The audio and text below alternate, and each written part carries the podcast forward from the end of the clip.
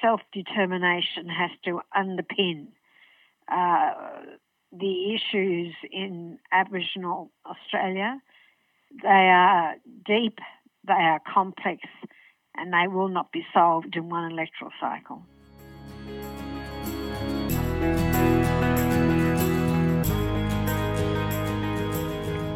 Hi, once again, everyone. Welcome to Really Interesting Women, the podcast which explores the journeys of some unique, interesting, and inspiring women.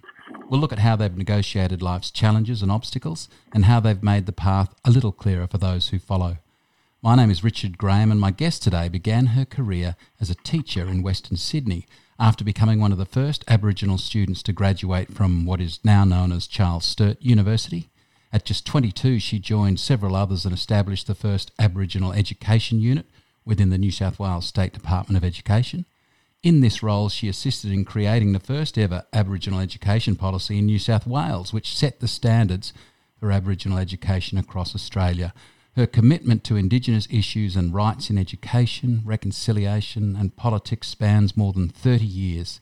Now, that would be more than enough for most high achievers, but you can add to this impressive list the fact that my guest became the first Aboriginal person, male or female, to be elected to the New South Wales State Parliament and the first Aboriginal woman to be elected to the Federal House of Representatives, where she's currently the Shadow Minister for Families and Social Services and the Shadow Minister for Indigenous Australians. She's also, most importantly, a proud member of the Wiradjuri Nation. Let me introduce you to the Honourable Linda Burney MP. Linda, welcome to Really Interesting Women. Thank you very much. What a very amazing and long introduction. well, it was very long, but it could have been a lot longer, Linda, given all that you've done. But before we get into that conversation, there's something I need to know from a personal perspective. Now, Linda, you were the state member for Canterbury for 14 years, and when you became a federal member, you represented Barton in St George territory. Now, mm. and I think I know where this might be going, but for those of us who follow the great game of rugby league, like yourself, Linda, I've spotted a bit of a problem. The Canterbury mm. Bulldogs and the St George Illawarra Dragons have two sets of opposing yet incredibly passionate fans. How have you juggled that? Well, that is a great question. I've never been asked that before, but you're absolutely correct. So, I mean, you know, you don't you don't switch your allegiances just because you switch um, or you move to a different electorate. And the way that I juggle it, I go to um, both games. I'm a doggy supporter, really. Not that we're doing very well at the moment. Um, and obviously have a great deal of respect and know quite a bit about the history of a of St George. And the the great thing is that both um, rugby league sides were, you know, foundation sides. They've got a very long and proud history. And uh, believe it or not, uh, part of the Barton electorate overlaps with some of the Canterbury electorates. So oh, okay. that's how I kind of manage it. Okay. in your inaugural speech to New South Wales Parliament in 2003, you opened by saying, I did not grow up knowing my Aboriginal family. And you went on to say that was the power of racism and denial in the 50s that was so overbearing. Are you okay to talk about that racism and denial that left you not knowing your family? Sure. So I um, was raised by my mother's aunt and uncle. They were my great aunt and uncle of Scottish heritage, actually. They were uh, very brave people when I think about it in uh, retrospect because they um, took me on as a little baby, I don't know, probably a few weeks old and something like that. Um, and they raised me as a Aboriginal baby uh, from a, a non-Aboriginal woman who wasn't married. Now, they were pretty shocking things back there, in, back in the fifties, and, and particularly in a small country town where everyone knew everyone's business. Mm. But my great aunt and uncle raised me with very strong values, very old-fashioned values that I think have served me well, um, and will serve me well for my whole life. So uh, I did know my mother, but I didn't know my father. and I was never told who he was. And after five exhaustive years of searching for him, I uh, finally met him in, uh, when I was 28, about to give birth, and um, he and I had grown up, or I had grown up 40 minutes from where he lived, and mm-hmm. uh, it was, and I had 10 brothers and sisters I didn't know existed. Wow.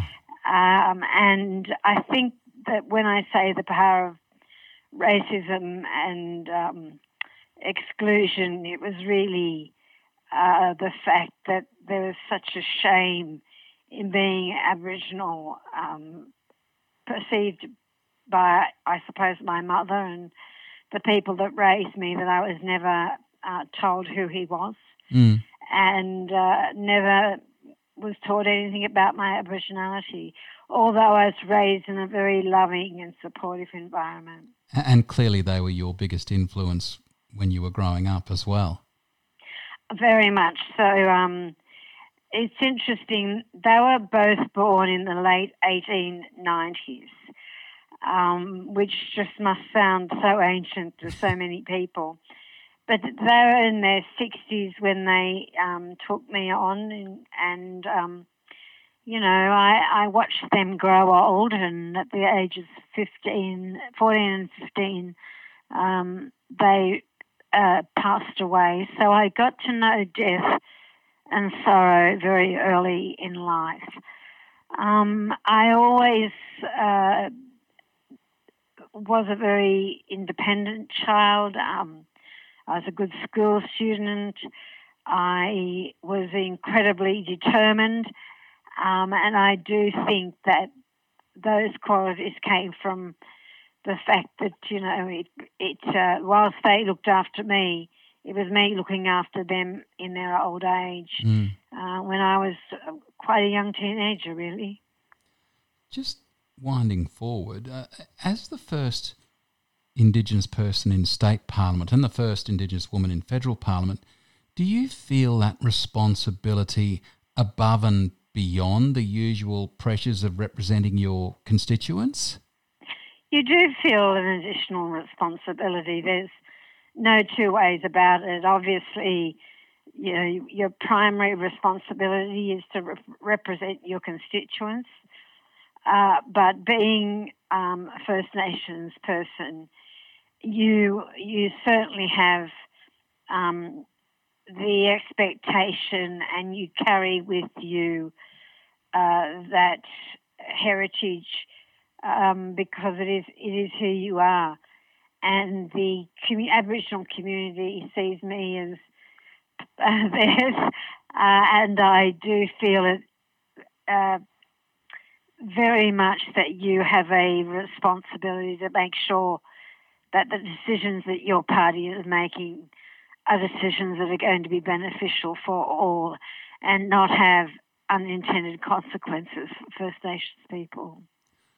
When you were elected to federal parliament in 2016, the usual rules of the lower house were relaxed to allow Wiradjuri woman Lynette Riley to sing you into the house from the mm. public gallery. Now, watching that video was special, but tell me what you were feeling and what that meant to you. I was very appreciative um, that the speaker, Tony Smith, uh, relaxed the rules ex- in an extraordinary way uh, that day. And I think that for the whole parliament, they realised that something pretty historic was happening. Um, and when Lynette stood up, she had a, um, a kangaroo skin around her.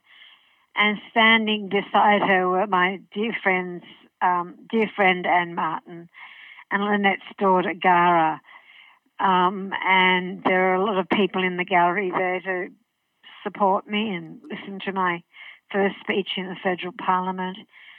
And it was hair raising. Uh, Lynette's voice rang out across the parliament uh, from the public gallery, um, singing me in, and uh, it was uh, a, a moment that I'll never forget, and I don't think the Parliament will ever forget it either.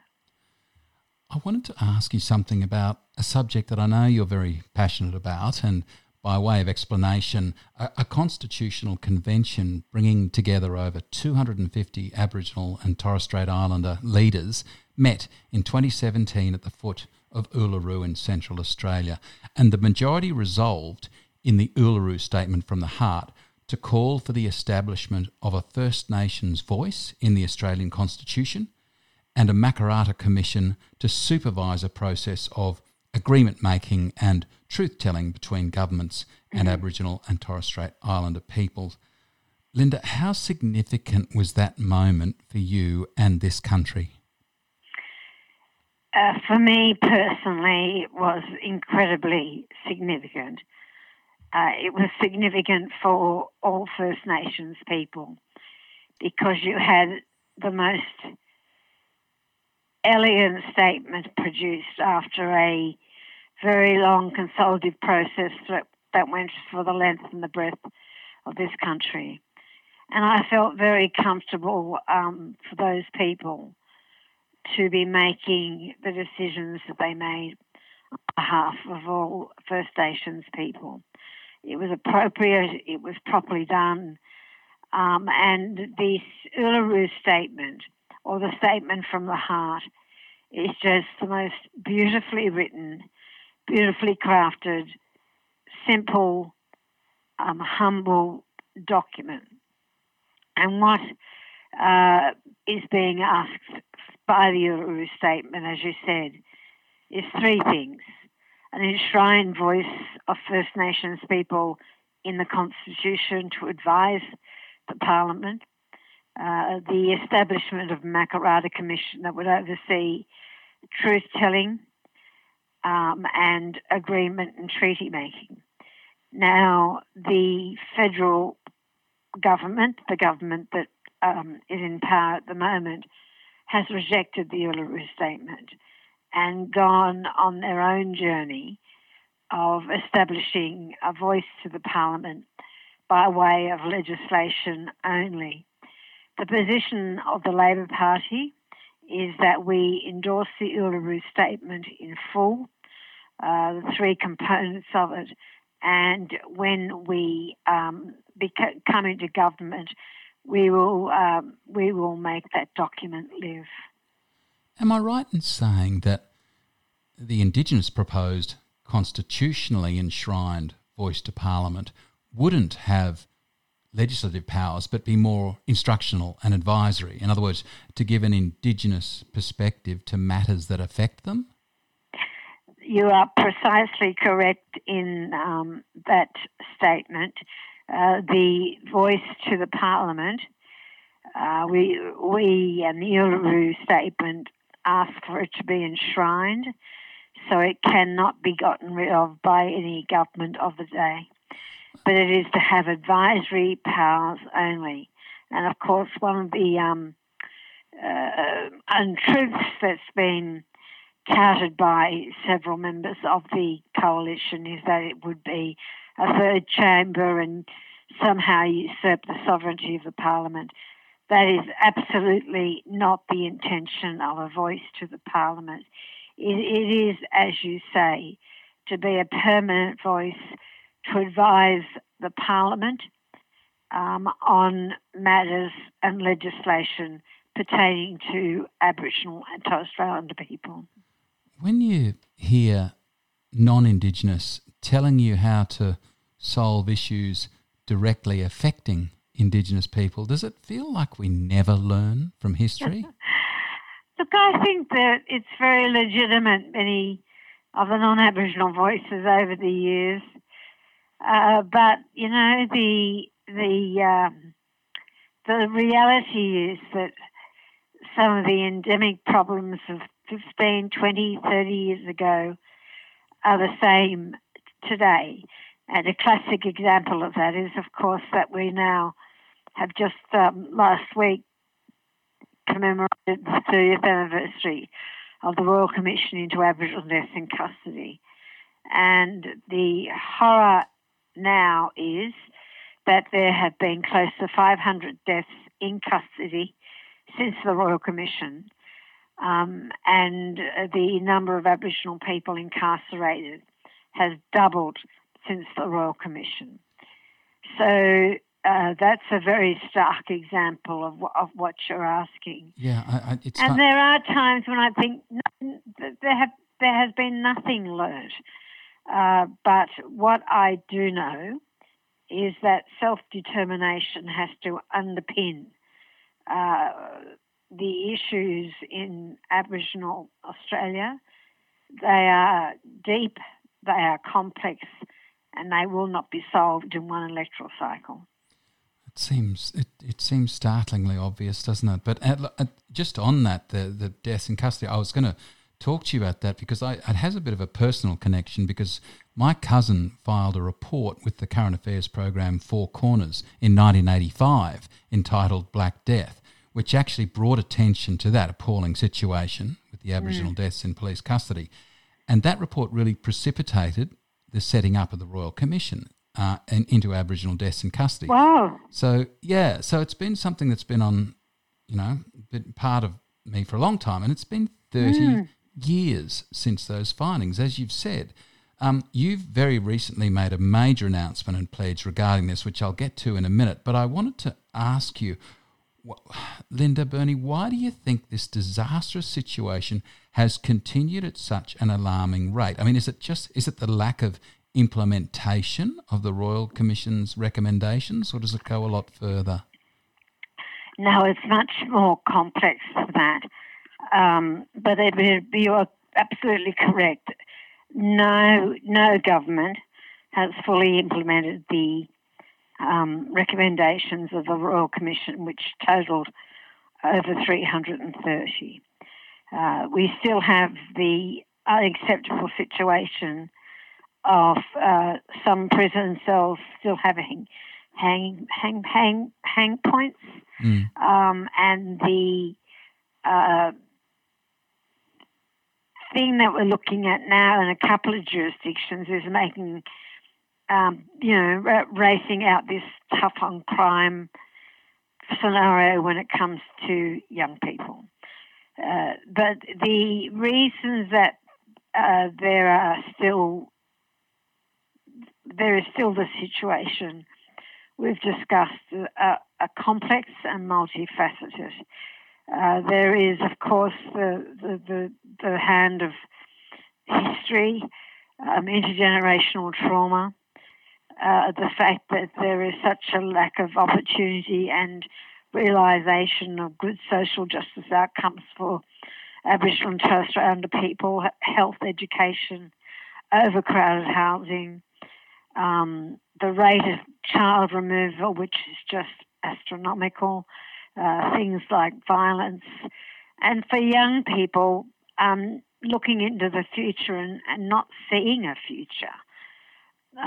And obviously, there is the huge issue of what I would describe as structural racism, which permeates so much of the um, of the systems that um, contribute to incarceration. Can you tell us what you've recently pledged on behalf of the Australian Labor Party in response to what's been going on? Yes. So last last week, um, I made a major announcement in Perth alongside Patrick Dodson and a number of other um, a number of other people. It was a $92.5 million commitment, uh, 39 million for what we call justice reinvestment. Uh, in some other states, they they have they have other names for it, but basically, it's um, it's investing in 30 communities across the state uh, to reduce the incarceration, particularly of young people. Uh, 12, but 12, 13 million dollars for um, supporting families through Aboriginal legal services to participate in the um, uh, coronial inquest um, process. At the moment, a lot of Aboriginal families that lose a loved one in custody uh, can't participate in the in the uh, coronial inquest because they don't have the capacity or the resources to be able to do it. Uh, legal services have been robbing Peter to pay Paul for, to try and um, have some influence on the coronial inquest process. So we're going to fund legal services to be able to do that. Um, and the third part of the commitment did not have a, a dollar sign beside it because we're um, expecting the Attorney General's Department to absorb this as part of their core business, and that is real time reporting of deaths in custody. And when I say that, I mean all deaths in custody, not just Aboriginal deaths. Um, at the moment, there is a totally unacceptable situation where you might find out a death if there's an article run, run in a newspaper, but that's about it. Mm. Mm. Um, Linda, I wanted to talk about something very significant that happened in 2000, in the year 2000. You helped organise the Walk for Reconciliation across the Sydney Harbour Bridge. Can you describe what happened on that day? Well, it was an extraordinary day. It was, I think, the 26th or the 27th of May to coincide with the um, the referendum. Uh, it was cold. It was a beautiful, clear, crisp autumn day in Sydney. There wasn't a cloud in the sky.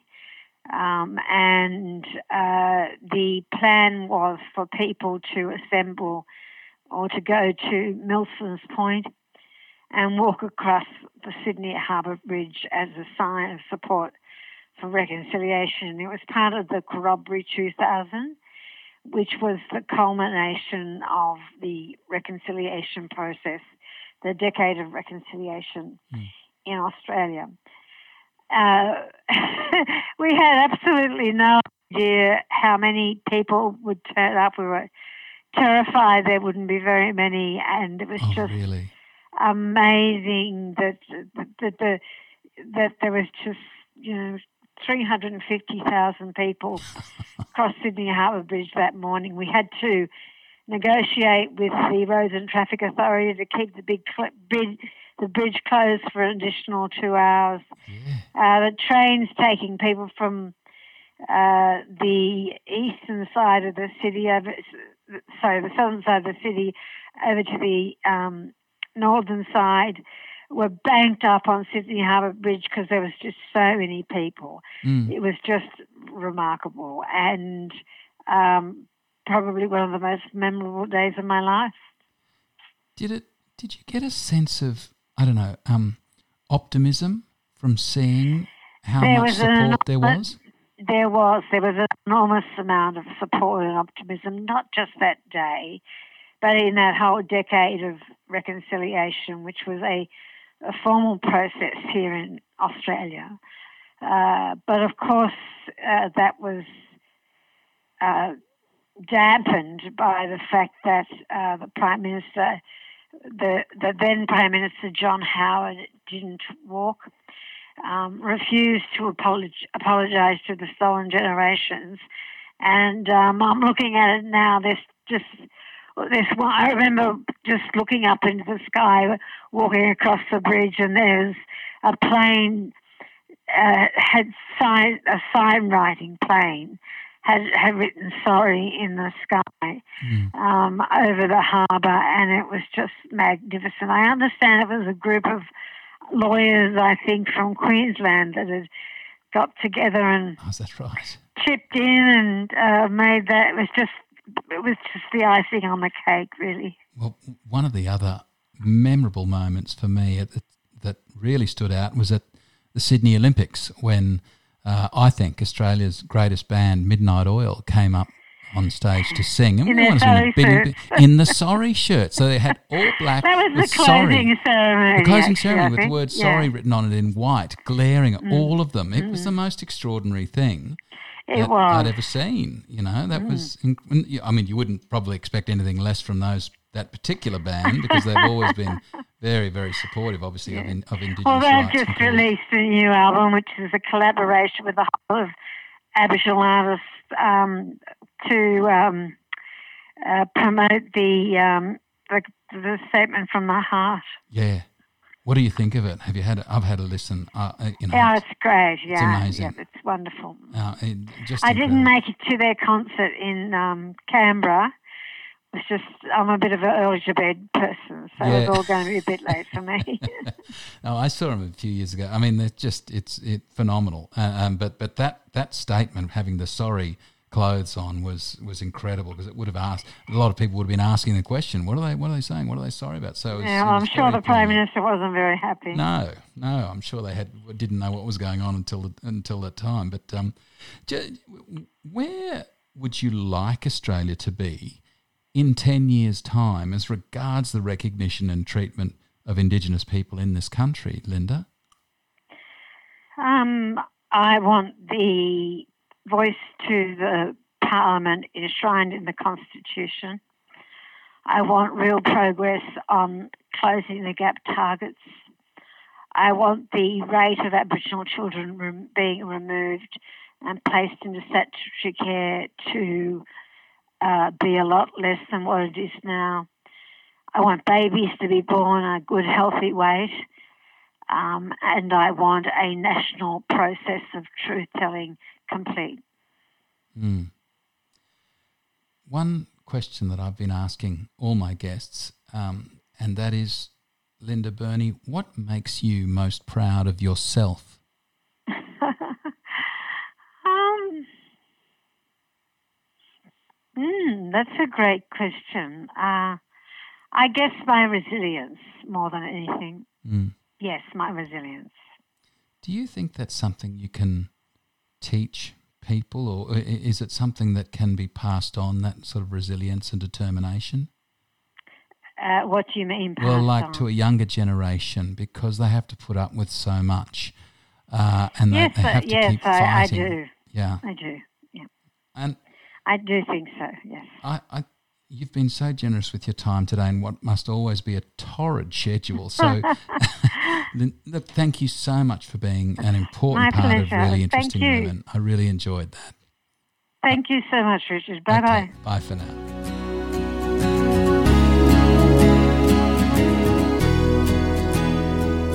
Thank you for being a big part of Really Interesting Women. We'll have relevant links in the show notes to this episode. Head to our Instagram page at Richard Instagram for photos of the guests and the all important link to all the episodes in our bio. If you know someone who might be a great guest, direct message me from Insta. Thank you to our production team, and I look forward to your company again very soon. Bye for now.